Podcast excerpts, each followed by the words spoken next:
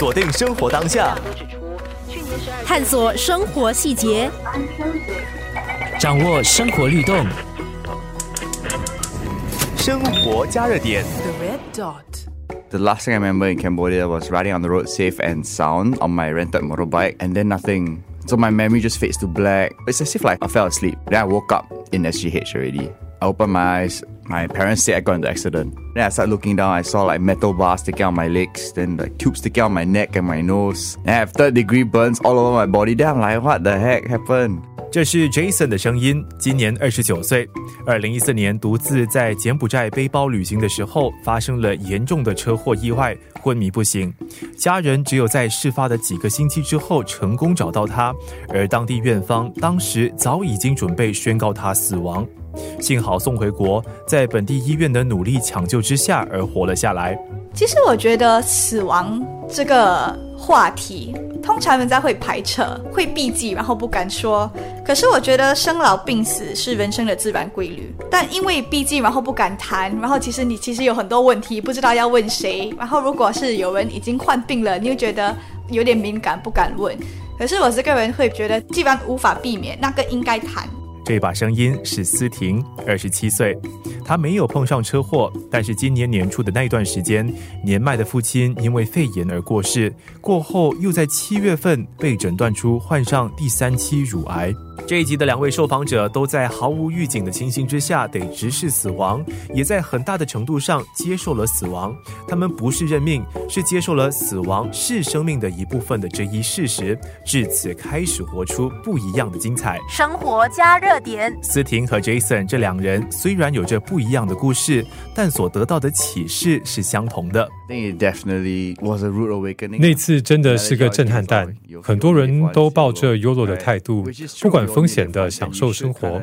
但是那次的车祸教会了我，我们只活一次，然后就没了。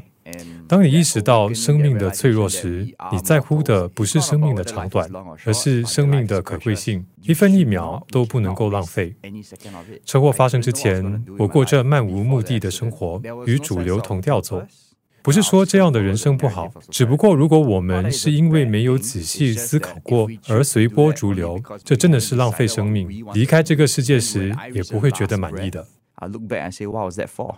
I wouldn't have been proud of what I've done. 思婷的生活在短短的一年之内经历了多重打击，但是借助信仰的力量，让她也对生死课题有另一番的相似见解。我们年轻人通常会觉得讲，哎呀，年轻是本钱嘛，然后我还有大半辈子可以做这个做那个，and you plan for the long term。很多计划都是长远的计划，你不会觉得讲哦，应该活在当下，因为你不知道明天会发生什么事情。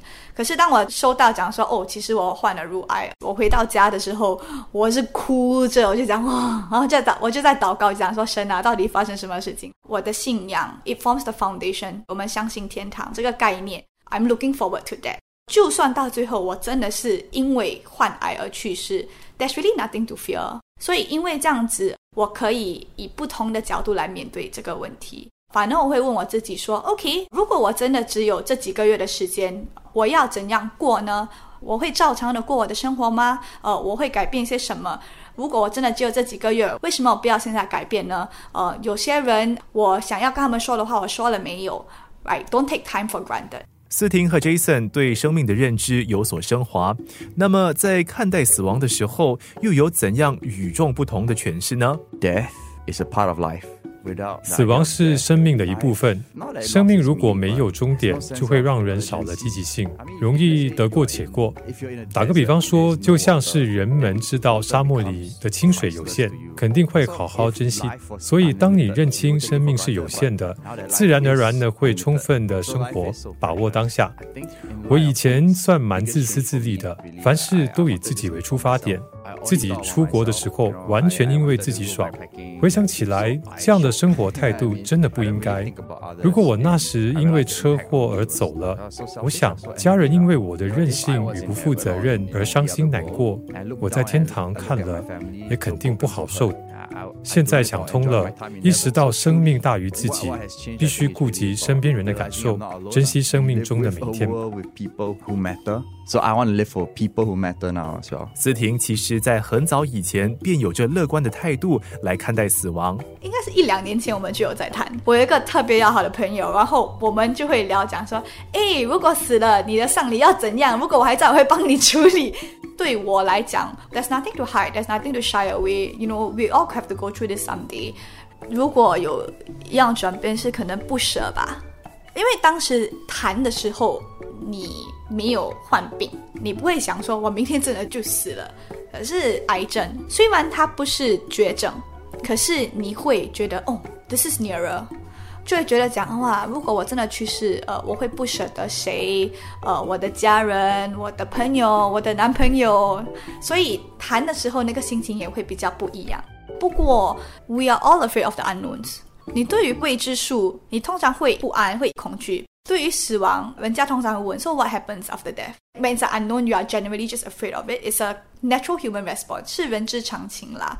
And maybe that's why 我觉得讲为什么对我来说，我能够很淡定的面对死亡。真的是因为宗教生活加热点。其实很有趣的是，我是在不同的时间以不同的问题访了思婷还有 Jason，但是两人最后所做出的总结却提到了相同一个字：legacy。百年之后，想要遗留下怎样的故事？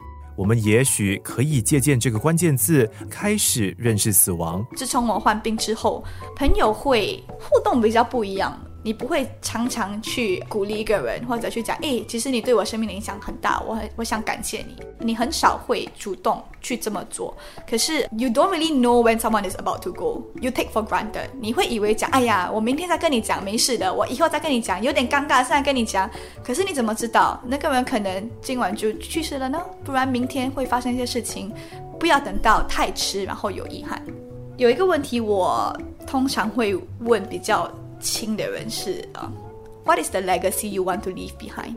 人生是短暂的，我要怎样去活出这个精彩？And for me is I want to be known as somebody who has loved well and that I was well loved as well。啊，我觉得这个问题，it will shape the way you live your life. Yeah. What is the legacy you want to leave behind? 生活加热点。If you are living a YOLO life, 随心所欲的虚度光阴，不会让你体会生命里有什么重要。 现在可能是能够买车、买房子，这些物质上的追求是不错。可是你走的那一天，你只希望人家只记得你的车、房子有多漂亮而已吗？当我们想一想，到底要写下怎么样的人生完结篇时，重要的人事物肯定会显现的。照顾家人对我来说真的很重要，能如何改变世界对我来说也是重要的。这些都是我最终想要遗留下来的时机。买了个 C 了。想听更多精彩内容，上网九六三好 FM 到 SG。